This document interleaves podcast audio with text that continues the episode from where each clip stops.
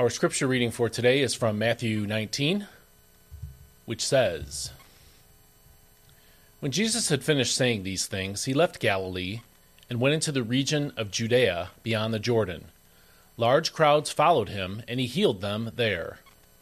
Then some Pharisees came and tested him by saying, Is it lawful for a man to divorce his wife for any reason? Jesus answered, have you not read that from the beginning the Creator made them male and female, and said, For this reason a man will leave his father and mother, and be united to his wife, and the two will become one flesh? So they are no longer two, but one flesh. Therefore, what God has joined together, let not man separate. Why then, they asked, did Moses order a man to give his wife a certificate of divorce and send her away? Jesus replied, Moses permitted you to divorce your wives because of your hardness of heart. But it was not this way from the beginning. Now I tell you that whoever divorces his wife, except for sexual immorality, and marries another woman, commits adultery. His disciples said to him, If this is the case between a man and his wife, it is better not to marry. Not everyone can accept this word, he replied, but only those to whom it has been given. For there are eunuchs who were born that way, others were made that way by men, and still others live like eunuchs for the sake of the kingdom of heaven.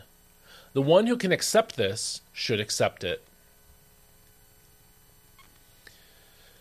Then the little children were brought to Jesus for him to place his hands on them and pray for them. And the disciples rebuked those who brought them. But Jesus said, Let the little children come to me, and do not hinder them for the kingdom of heaven belongs to such as these. And after he had placed his hands on them, he went on from there. Just then a man came up to Jesus and inquired, Teacher, what good thing must I do to obtain eternal life? Why do you ask me about what is good? Jesus replied. There is only one who is good. If you want to enter life, keep the commandments. Which ones? the man asked. Jesus answered, do not murder. Do not commit adultery. Do not steal. Do not bear false witness. Honor your father and mother, and love your neighbor as yourself. All these I have kept, said the young man. What do I still lack?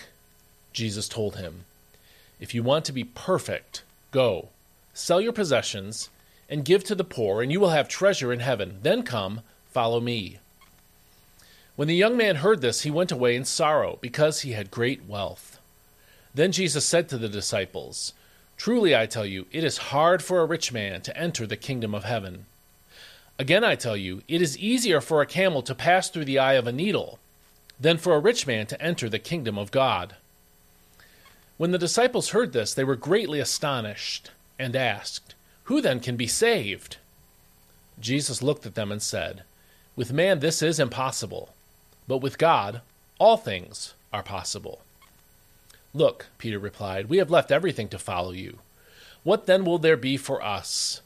Jesus said to them, Truly I tell you, in the renewal of all things, when the Son of Man sits on his glorious throne, you who have followed me will also sit on twelve thrones, judging the twelve tribes of Israel.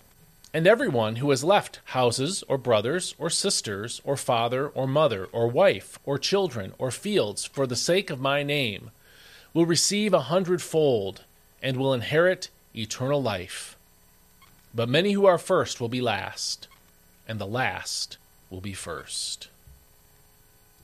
And this is God's Word.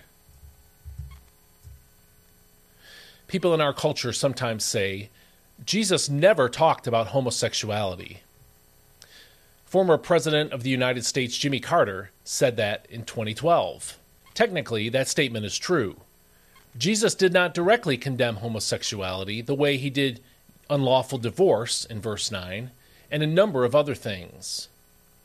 But notice here in Matthew 19 what Jesus said when he was asked about divorce in verse 3. He could have said, Haven't you read that at the beginning the Creator said, For this reason a man will leave his father and mother and be united to his wife, and the two will become one flesh? In other words, Jesus could have started his quotation of Genesis with Genesis 2:24, the verse that directly speaks to marriage. But instead, he first quoted Genesis 1:27 in verse 4 of our text when he says at the beginning the creator made them male and female. Jesus framed his answer on divorce with a biblical understanding of marriage, and he quoted from two different chapters in Genesis to frame that biblical understanding of marriage. Why did he do that? One reason was to preserve the biblical definition of marriage as between a man and a woman. Humanity was created in male and female counterparts, so that by coming together as one flesh, which verse 5 and Genesis 2:24 describes, they could glorify their creator by enjoying godly sexuality and by creating children together. Divorce destroys God's intention for marriage, according to verse 6.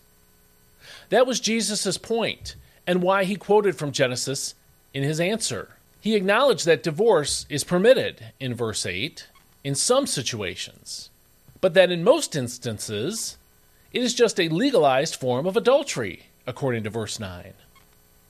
Same sex relationships, whether legal or not, also violate the Creator's intention for marriage. And unlike divorce, there are no exceptions allowed anywhere in Scripture for same sex marriage. All kinds of sexual relationships are considered acceptable in our culture, but that cultural acceptance does not change God's infallible word. Most people on earth are or could be tempted by some form of sexual sin, whether it's premarital sex, adulterous sex, homosexual attraction, or just lust, and so on. As Christians, we should obey God's instructions and plead for his grace and mercy, not legalize or label as good what God calls sin. I hope you'll consider this, and we'll see you next time.